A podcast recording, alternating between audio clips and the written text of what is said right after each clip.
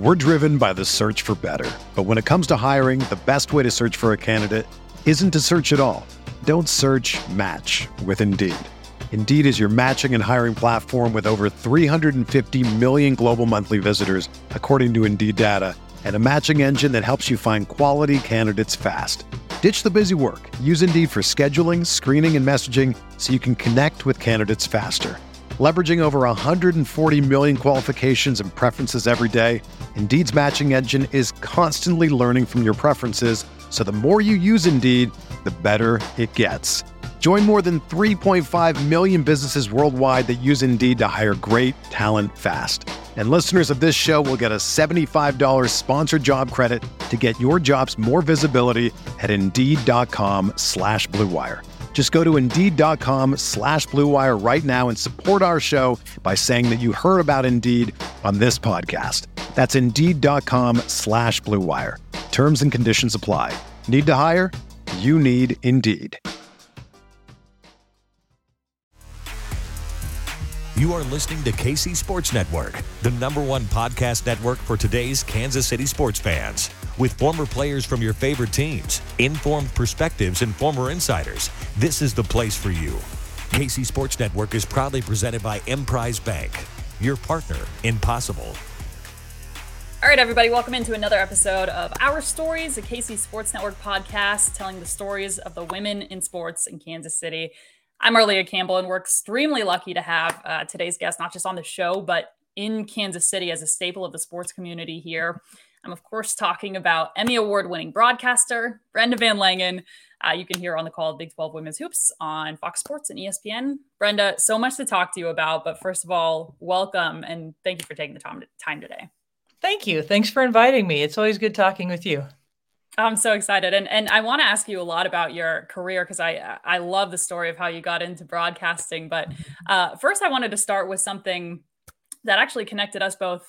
Uh, man, was it a year and a half ago now, maybe? Which is, um, you know, I was working on a on a Title IX interview series at the time, and a mutual friend of ours says, "Hey, you need to talk to the subject matter expert, who's Brenda VanLengen." Uh, can you tell us a little bit about, if not for them, uh, and kind of what folks can expect out of the project you're working on?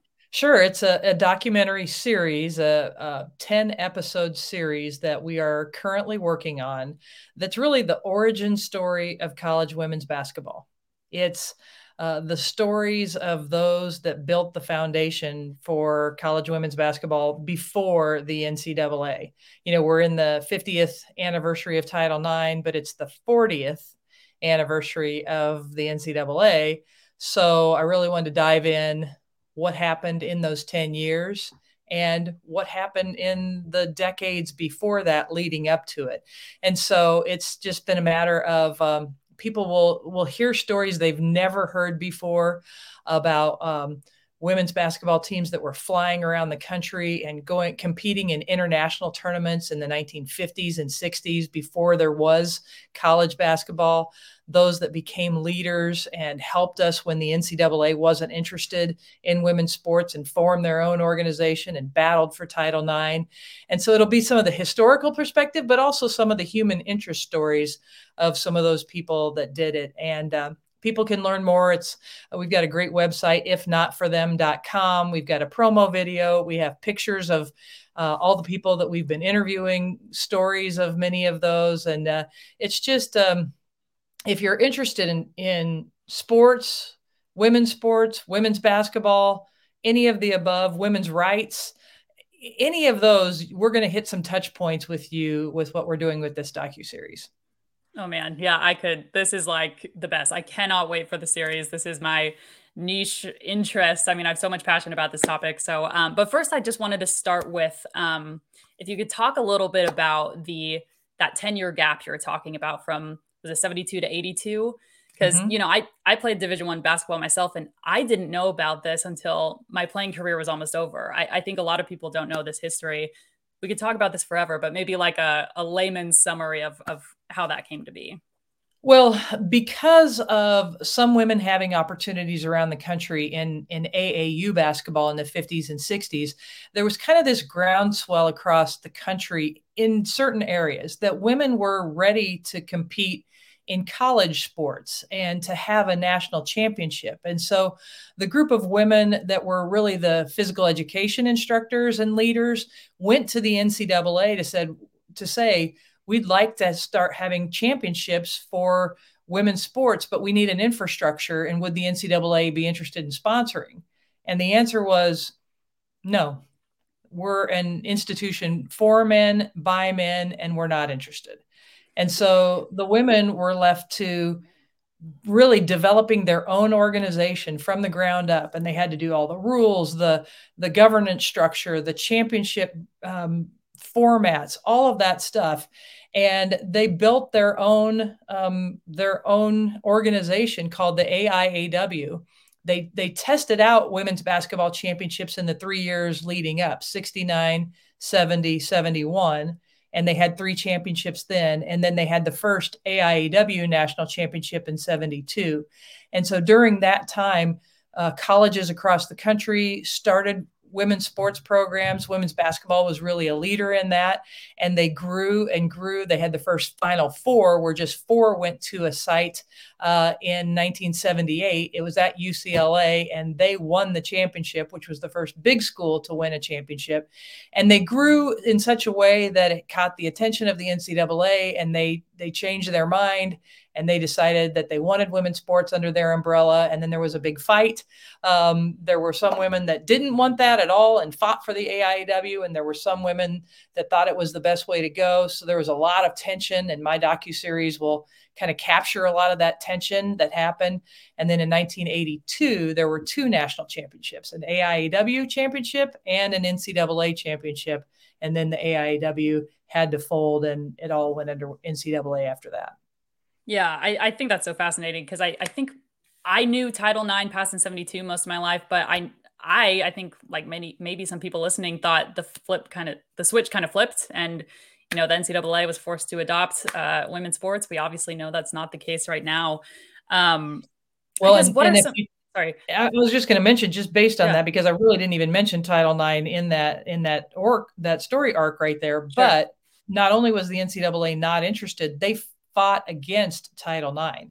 They spent over a million dollars to fight against Title IX because of what they thought it would do to men's sports and diminishing that. And so, you know, not only were they not interested in supporting women, but they fought they fought against Title IX during that time. Yeah, I think the my one of the quotes that I'll never forget from that time period was the then executive director of the NCAA calling Title IX uh, the potential doom of intercollegiate athletics, which aged very badly. Obviously, you know, women's sports are right, such a yeah. staple of the NCAA right now. Um, right. So, over the course of your series, I guess can you point out a few, you know, maybe highlights, maybe fun stories that you've you've learned over the last couple uh, couple months, couple years?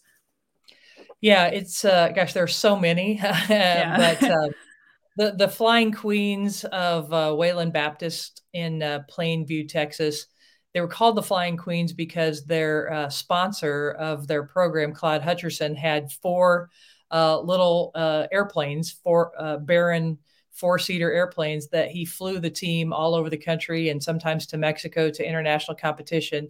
And they learned uh, they were snowed in in a, a, a, hotel one time in Kansas City in the same hotel as the Harlem Globetrotters and uh, they learned a, a, lot of their basketball tricks from them. And uh, at the beginning of every game, they would do a routine like the Harlem Globetrotters did, and they were known all over the country for the fact that they flew across the country. They they did all these great basketball tricks, and they won 131 games in a row, um, and won. Three or four straight championships, I believe. I, ha- I, have to go back to my my sheet, but uh, 131 games in a row. And then their biggest rival was Nashville Business College. And an interesting thing about that is it, a business it was a business college and that people could go to school there to learn secretarial and other skills but they also sponsored a team so the players there didn't have to go to college they just some of them worked at the college and were uh, then able to play on their team. So those women never aged out. Where uh, Wayland had a four-year college and they, and Nashville Business College, it was like a professional team. They just kept playing and playing, and so they dominated in the '60s and ended up winning eight straight championships in the 1960s. And the Flying Queens were always right there, but weren't able to knock them off. And so those two programs, along with different AAU programs across the country, really set the stage for elite level uh, and competitive level uh, basketball that then merged into the college scene. And um, there, there are a lot of stories across the country. I've been able to interview people from Southern California, from the Northeast, from the South, Midwest, and uh, there's just some um, really remarkable stories that I uh, I'm excited to share with people through this docu series. Yeah, that's a great segue into my next question, which is, can you talk a little bit more about the uh, title, "If Not for Them," where that came from, and and the meaning kind of that has? Well, uh, I came up with the idea for the project a couple of years ago, talking to Marsha Sharp, the legendary coach at Texas Tech, about how many of the women's basketball coaches are either retiring or like Pat Summitt and Kay Yow. Some had passed away too soon, and there were just there are stories that we need to make sure that we preserve. And so the working title was at first was wisdom or you know legendary legends, things like that. And I just really got to thinking about you know if it if if it hadn't been for these women and men that fought the battles changed cultural norms broke down barriers we wouldn't have what we do today and so i'm like if not for them. If not for them, we wouldn't have what we do today. And uh, that's that's how the the title came about. We worked with um, you know a graphic designer to design a logo, build a website, uh, and so we had this great website at ifnotforthem.com. And you know we're we're putting pictures up of a lot of the people that we're interviewing along the way and telling some of those stories just to give people a taste of what it's about but there's a lot more to be revealed in the in the docu series well the title is perfect. Uh, and i think i've said i can't wait like five times on this podcast but i'll keep saying it because i'm very much looking forward to it. i know you talked to legendary coach marian washington who was of course at kansas for a very long time. Her story is incredible. Um, now i want to get a little bit more into you talked a little bit about how you came up with the idea but personally, what got you into um, basketball in general and um, storytelling? And can you talk a little bit about your your career to where you are right now? That's a loaded question. That's, yeah, that's a loaded question. you know, tell I, me about your entire right? life.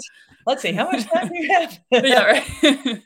uh, you know, I grew up in a in a small town in Nebraska, and fortunately for me, two things: my dad was a coach, so I got involved and was encouraged with sports from a young age.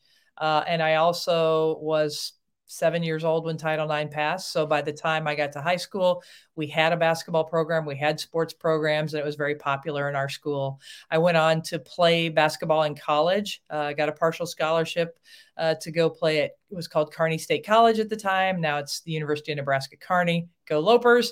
Uh, and had a great experience and decided that even though I planned to be a high school teacher and coach, that I loved my experience playing uh, at the collegiate level that I wanted to coach or be involved at that level. So I coached at the University of Nebraska for five years, and then I got when I got out, I went to uh, Nebraska Public Television, and I said, you know, I don't have a broadcast journalism degree, but um, you, you, do three games per year. You broadcast three games per year. I, I don't have a degree, but I, I, know the team, I know the players, the strategies. I love to talk.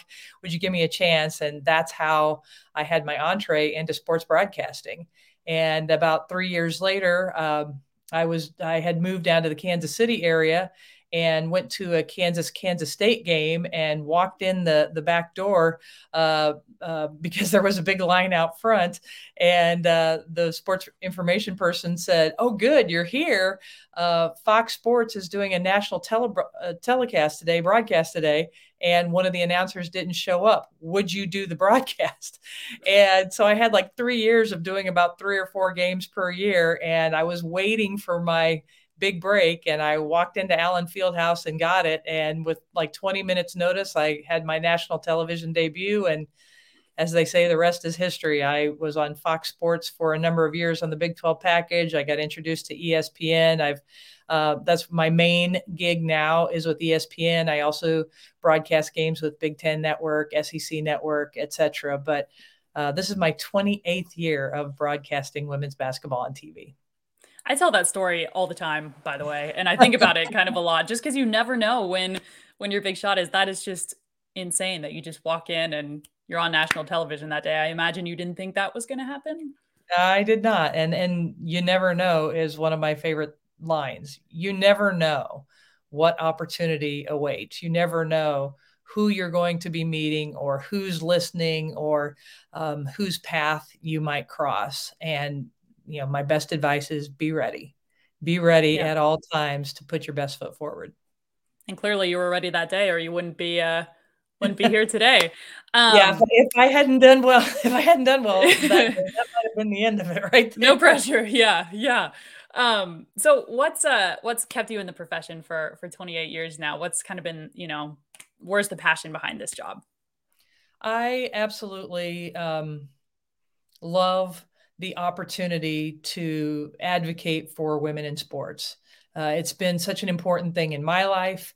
Uh, it's opened so many doors for me. Uh, playing basketball in college, coaching at the college level, being a broadcaster. And um, I think, I, I, just think it's so important to tell the stories of the young women that are competing in sports. Also, have a somebody that's uh, very passionate about it and hopefully knowledgeable about it to break down the X's and O's and really explain what's happening on the court so that there's a real um, there's a real understanding of what these women are going through to be able to do the things that they do athletically, strategically, and things like that. And you know, I've just been so so blessed. I get to be courtside at some of the best games uh, around the country every year, and I've gotten to work in the truck for um, double digit number of Final Fours, uh, doing some telestrator stuff behind the scenes. Uh, I've called Division two national championship games. I've, I've called games at the World University Games in Kazan, Russia, about ten years ago. I've just I've been able to travel the world and and promote and advocate for uh, women's sports, specifically women's basketball. But I've done a, a lot of other sports as well. Yeah, yeah, and the growth of women's basketball over the last, you know, almost 30 years now has just been over the last five years. I mean, it's just been exponential. I guess what have you seen uh, from the beginning of your career, you know, as you head into your 28th season? Well, a lot of people ask if I have a broadcast journalism degree, if and I said no, when I was in college, there weren't any women's sports on television. So that would have been either incredibly visionary or kind of stupid, you know. So, like, what are you planning on doing with your broadcast? right. right. And uh, and so the fact I had an education degree, I, I was trained to be a high school business teacher, and so uh, you know it, it fit well with my knowledge and love of sports. And at that time in the mid '90s um, Nebraska Public Television was broadcasting three games per year, uh, and I and they were ahead of a lot of uh, schools around the country. And I think what happened was in the late 90s and early 2000s a lot of conferences really stepped up and they and when they were making their deals with the networks they said if you're going to broadcast our football games and our men's basketball you have to agree to broadcast so many women's basketball games volleyball soccer softball etc and so i think this the conferences really did a great job of kind of leading the way to make sure that women's basketball women's sports got on television by the way they packaged those television deals. And and that's really what grew the sport. And then you know during that time over the last 25 years you know there there have been the addition of so many more sports channels and then of course so many streaming platforms. And so there is a need for content good content sports content. And so that those are the opportunities for women's sports to be there and to be seen because there are a lot of platforms uh, through which those can be broadcast. And you know i think a couple of things. You know, it, it's just because of the quality of um, the athletes, the teams, the sports improving. Uh, they have been recognized more. The television ratings are, are up higher than they ever have been. Uh, fan support uh, continues to to grow and continues to you know be impressive in many places around the country. Country, not everywhere, but in many places across the country, and um, and that whole situation with the women's final four a couple years ago when the you know it came out on social media that the women's weight room was a couple of dumbbells and the men's was this huge ballroom full of strength equipment it really shone a light on the inequities between men's and women's sports and a ca- and a report called the kaplan report was done which dove into how uh, sports are valued. And what they found out is, and what a lot of us have known for a really long time, that uh, at the NCAA, women's basketball uh, and all the women's sports are kind of piled in with all the other sports and just valued as a package. And never at any time has anybody said, "Hey, let's let's go out and try to market and promote women's basketball on its own." So they've been undervaluing it. They can they can point to well, it's not making money or it's not whatever, but they haven't even tried to make money uh, for women's basketball, and and they've just lumped it in with everything else that's not men's basketball. And so I, I think that there's a real awareness right now that there's an opportunity to invest in women's sports uh, because as you and I know, you got your current mood t-shirt on. Uh, people are willing to invest in women's sports right now. In Kansas City, we're building a, a women's specific soccer stadium. People yeah. are willing to invest, and it's it's time. And we've really seen that growth over the last really 25 plus years that I've I've been in broadcasting. Hey, sorry to interrupt today's podcast, but I have to tell you about a couple of our sponsors. First one being Liquid Death. You've heard us talk about this company all the time here on Kansas City Sports Network. Here at KCSN, we love Liquid Death, and it, when I'm looking through the bottled water section of my local store, and I say, "Oh, what are those strange tall boys up there?" I know it's Liquid Death, and you might look at it and be like, "Wait, what is that up there?" Kind of rad looking cans. It's Liquid Death and it's spring water from the Alps. It's not beer, and it is called Liquid Death. Yeah, that name jumps off the can. It, the, the, can design, everything. I would show you a can, but I don't have one because I've drank all of them. I've drank everything that they've given me at Liquid Death because it's so delicious. Because it absolutely murders your thirst. That's why it's called Liquid Death. It murders your thirst, and not only does it murder your thirst, but it brings death to plastic bottles. I hate plastic pollution. You hate plastic pollution They're infinitely recyclable tall boy aluminum cans help bring death to that as well, that pollution. And they donate 10% of their profits to uh, help kill plastic pollution. Another good thing about the folks over at Liquid Death. And let me tell you, they've got, uh, I believe, four different flavors that you can get. Uh, no, five if you talk about their uh, flavored sparkling waters. They've got a berry, they've got a mango, they've got a lime. All of them are very good. As a guy who drinks sparkling water myself, love the liquid death versions of them. Make sure you go check those out. They have just a still spark, a still water, which is the water from the Alps. Kind of weird to be drinking out of a can but it feels good to be drinking out of a can because you're doing you're doing good for the environment. And they also have just a regular sparkling water if you want to add it to your add it to your uh, mixed drinks maybe have it be a little bit of uh, of a beverage mixer you could have there with your liquid death but they've got all kinds of things and you can go find it at your local woodman's 7-eleven roundy's or Hy-Vee or here's what you can do: you can go and find a Liquid Death retailer near you using uh, code KCSN. That's liquiddeath.com/slash KCSN. Go to that website, find a Liquid Death retailer near you. That's liquiddeath.com/slash KCSN. And it's been so fun to be in Kansas City during this time because we have the 50th anniversary of Title IX, which I think again kind of just brought that conversation back up. Um, and with the current groundbreaking, you know, last week was it's just been really exciting. But I wanted to talk about one thing you just talked about, which is um, the importance, I guess, of exposure in terms of growing the sport. So I wrote my master's thesis on how important it is to promote uh, women's basketball on social media. And basically, I looked at the Mountain West Conference, and the attendance gap is even wider than the national average, which is already significant. So I looked at social media's role in that. And essentially, what I found was that the Mountain West athletic departments were tweeting about men like two to one. Um, so no wonder we're going to have a, an attendance gap when you're promoting men at a double rate than you are women. Um, so it's kind of that I describe it as like the chicken or the egg cycle. Like yeah. you hear of, you know, we're we're we're promoting men more because people care more about men's sports. Well, they don't know about women's sports as much because you're not promoting them ever. Right. So how are yeah, so um yeah, I mean yeah. that came up when um I, that's been going on for a long time and, and i'm yeah. glad that there's more research being done i'm glad you did your master's thesis on it when i coached at the university of nebraska in the early 90s I we had three coaches and two grad assistants, and my job or one of my jobs as a grad assistant was to do the promotions and marketing for our women's basketball program. There was an entire marketing department for the men's football team that had sold out for you know at the time 25 years in a row every single game. So why do you need to con- also put money toward that and not put any money toward a sport that needs to be lifted up needs to be advocated yeah. for needs to be uh, people to be educated about it for people to know the players names to know their voices to know their stories yep. all of those things and it's just it it's part of goes back to what i was telling you about the whole the ncaa wasn't interested in women's sports and then they took over and really, from the early 80s, when women have been involved in the NCAA, they've been treated as less than.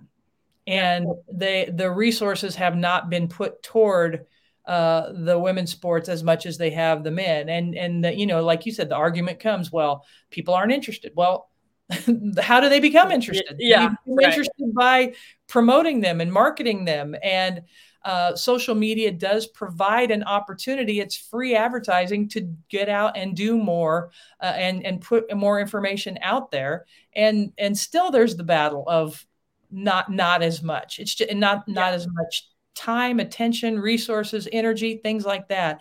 And that's what when people ask me about, well, what can we do better? It's the mindset of the administrators at schools at the college level to put the resources toward promoting, marketing, advocating for their women's sports programs. It will grow exponentially as as resources are continually invested in it.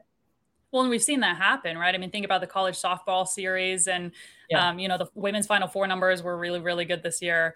Um, yeah, yeah, it's been my master's thesis put a big light on that for me because I narrowed it down to I don't think it's necessarily always intentional, but if you go on autopilot and you don't focus on how are we supporting the women in our organization, you know, this it slips through the cracks and and it's a Title IX violation. I mean, there's a on the NCAA website, it's publicity and promotion is, um, you know, one of the components to Title IX adherence. So, uh, very passionate about that, um, and I think it's very cool that you are such a big part of telling stories. Can you talk a little bit about how how the individual stories of the athletes that you cover, um, I guess, impacts you know the the popularity of the sport, the growth of the sport uh, for women? I, I think that's uh, that's always been the case for women's sports in that and sports in general. When you get to know the players better, you are more likely to want to cheer them on and root for them and support them. I mean, look at how well we know uh, some of our our men's athletes and how how uh, exposed that they are, you know, and and how much we love Patrick Mahomes because we see him all the time on commercials, on interviews, on all of these things. And we feel like we know him. And so we cheer for him and we support him. And there are so many great stories in women's sports, whether it's individuals on a team or a team itself or the coaches that coach the teams. But that's where I truly believe that that just telling some of these stories allows for people to get to know these young athletes better. And when you know them better, you want to support them, you want to cheer them on, you're more likely to want to to go to their games, watch them on television. And here, even in the Kansas City area, um, I went out and spoke to a group of of uh, probably middle school and high school age um, athletes, female athletes. There were probably 50 in the room that I was speaking to. And I asked them, How many of you have ever been to a Kansas City Chiefs game? Almost all of them had ra- raised up their hands. A, a Royals game. Uh, how about a Kansas City Current game? And this was a year ago. And nobody in the room had been to a Kansas City Current game. And it was a, a room full of female athletes.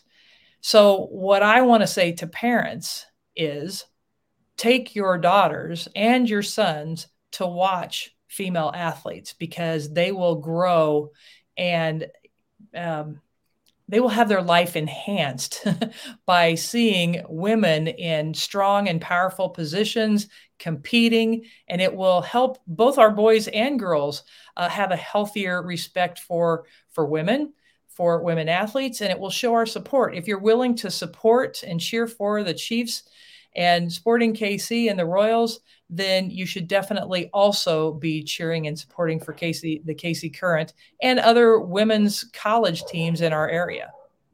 Yeah, yeah, the KC Current Stadium too coming up and is it 2024 season, I think. I know you have your season tickets already, right? Yes, yes, I do. Yep, yeah. I'm ready. I'm ready. Let's go. I'm so excited. The, the current games are an absolute blast. And you got KU and K State women's basketball were were really, really good last year. I know, unfortunately, Ayoka Lee is going through. I think she tore something in her knee. So, but you yeah, know, next season, getting season. they're still super talented. You got the the twins out of K State, and there's just there's so much exciting stuff in our area. And I'll say personally, I uh, grew up going to uh, Mid America Nazarene camps. MNU camps. And that's actually why I decided I want to play college basketball because I thought they were the coolest people in the universe, you know. And I started going to camp when I was in like second grade. And and yeah. basketball, why I'm so passionate about this is basketball has introduced me to almost everyone that's super important to me in my life. You know, it, it launched awesome. me into my career and all those things. So um, I think a lot of times you think about the sport itself, but for me, it was it my life built around you know that foundation I had playing sports growing up. So yeah. Um, where do it. you think? yeah, I'm gonna get up on my like. thank you for coming to my TED talk. Um, where do you think we and we've talked about this a little bit, but I think with the 50th anniversary of Title IX, there's this balance of celebrating how far we've come versus mm-hmm. how far we have to go. Um, I guess, and, and again, we have touched on this, but where would you like to see us go from here? Well, I, I do think it's important to know our history so that we yeah. appreciate where we've come from and how far we've come and the people that um, really built the foundation for what we have. And and it's harder for people that are into women's sports because there's not as much uh, information out there. There wasn't a lot of TV and media coverage, so you have to kind of dig into it. That's part of why I'm doing this documentary, if not for them. there, I had to back up so you can actually see, see my sweatshirt. Right? I love that sweatshirt. Um, yep, I need to get one but, of those. If not for yeah, them.com. you do. Yeah, sorry. If not for them.com, yep. you, the uh, merchandise is on there. Go to our store. Um, but but yes, the there has been increased uh, television coverage, increased media coverage overall, increased fan attendance, increased resources that have been put into the sports.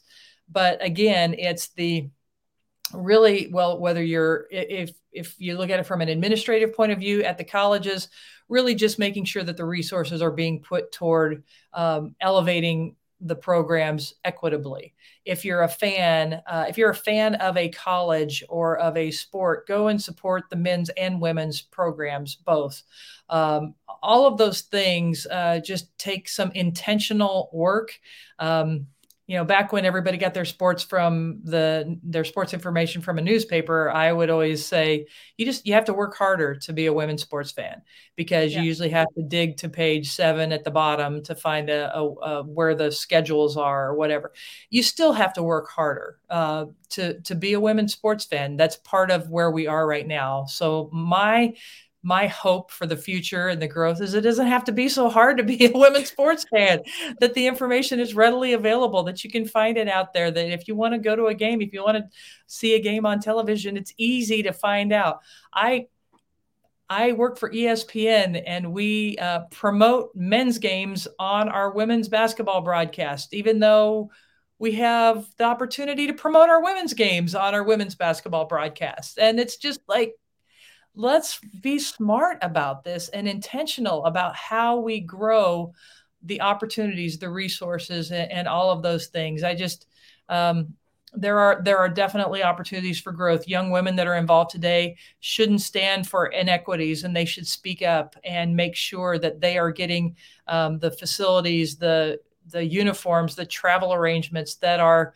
uh, equal to their male counterpart counterparts. And um, you know that's i think that's the important some of the important things going forward yeah i think the word intentionality is is a really really good one um and on the social media point i think that's also a really good tool because it, it leads to accountability like you saw with the weight room a, a couple years ago for the final four um And, and oh, you know, another point I wanted to get to too was when we were at the current game for the media game, Team Heartland. Uh, Brenda, team you were our coach. Yes. We won. Tucker was on our team. BJ Kissel was on our team.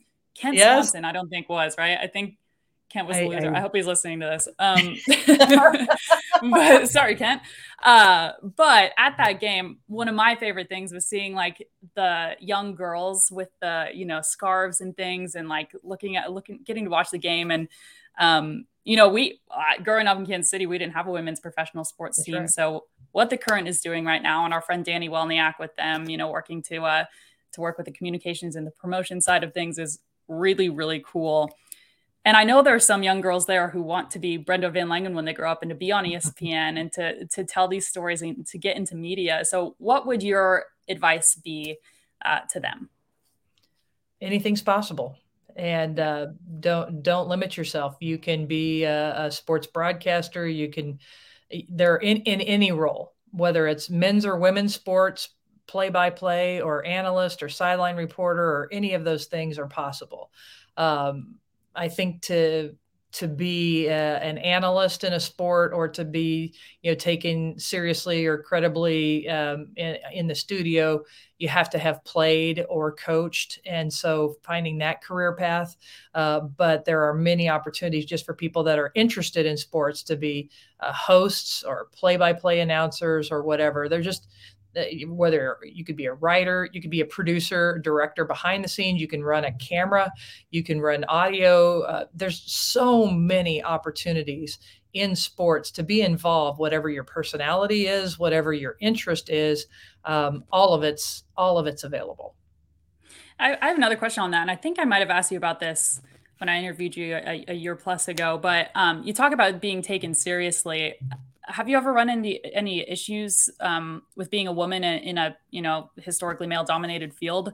Uh, I know you worked primarily in women's basketball, right. so yeah.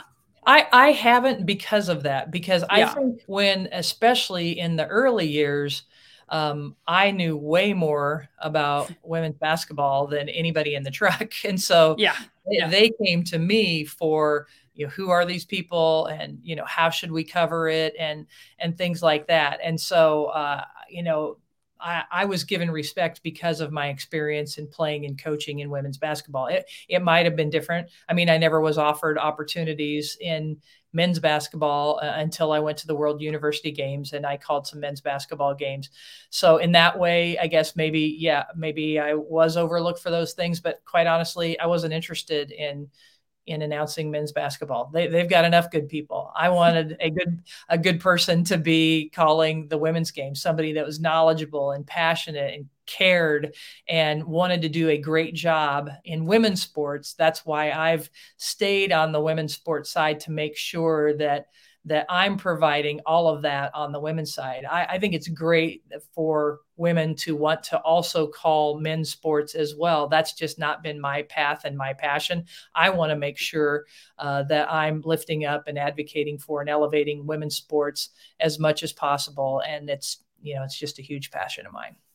Yeah, yeah, absolutely. And I, have said this at the top of the show, but we're very lucky lucky to have you uh, for the sport. I mean, nationwide, but also in Kansas City. It's just it's really cool to have you located here. So, um, before I let you go, I I like to close this podcast with the question: uh, If there's anything people take away from your story, what would you want that to be?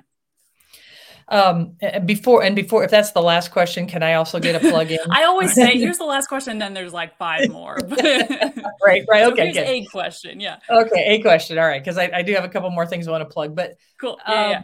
As far as my story, I think it's it, it doesn't matter where you came from; it's where you're going.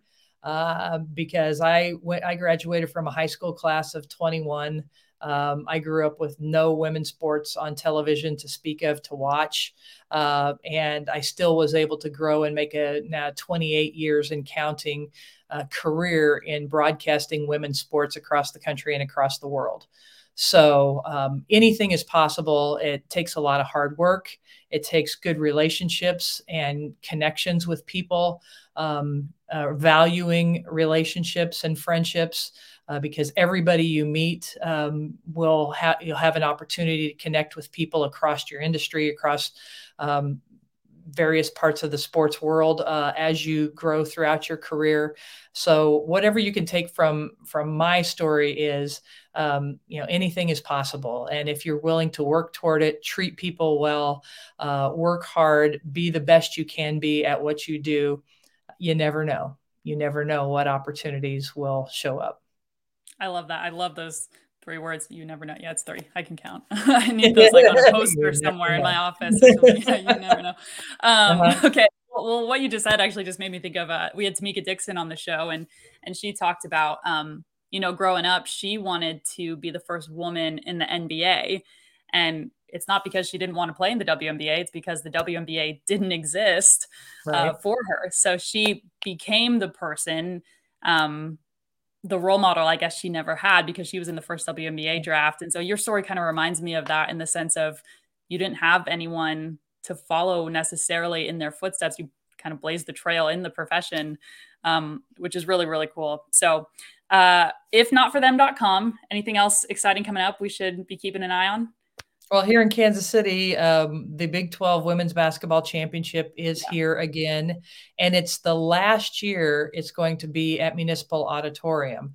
Um, it will will move over to the T-Mobile Center, and so it's really important that we, as Kansas City, embrace that event and fill it up uh, because we want to continue to grow and then fill up the T-Mobile Center after that. But you know, get the word out if you um, if you uh, are a fan of basketball at all, some of the best teams in the country come here to Kansas City. And so uh, tickets are going to go on sale, I think, at the beginning of November. So be on the lookout for that because uh, they're going to be in demand this year. So make sure that you, you, get your hands on some tickets. And yeah, again, check out ifnotforthem.com. Um, we if i could say it's a nonprofit endeavor and we're fundraising for it. We've raised enough money for the the interviews uh, and now we have our next phase that we are raising funds for. So we're looking for individuals, foundations, uh, sponsors that are uh, interested in supporting women in sports.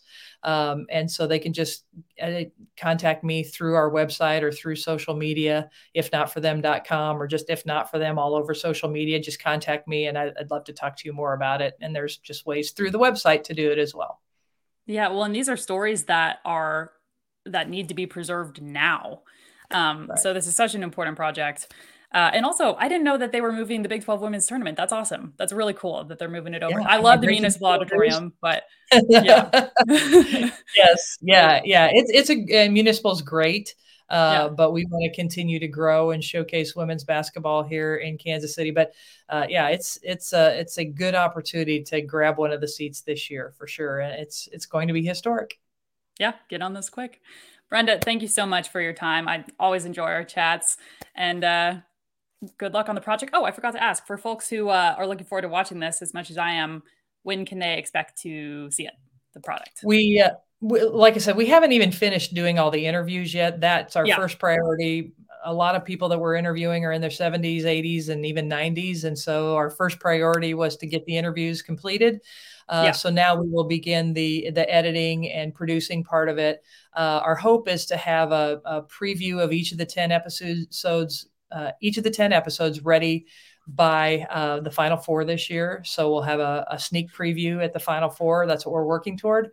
And then all 10 episodes, uh, my hope is that in 2024, we'll have that. We don't know what distribution partner. We're talking to several of them right now, but it'll be out there. And as long as you, you know, follow us on social media, you'll know. And I'm sure you'll have me back on the show by then too. Oh, 1000% yeah, thousand percent. By the way, I yeah. think I told you my last question uh, like 10 minutes ago. Last question. so that's okay.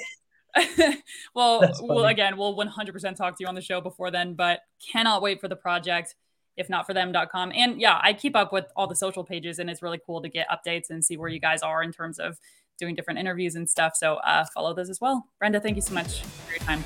Thank you so much. I appreciate it.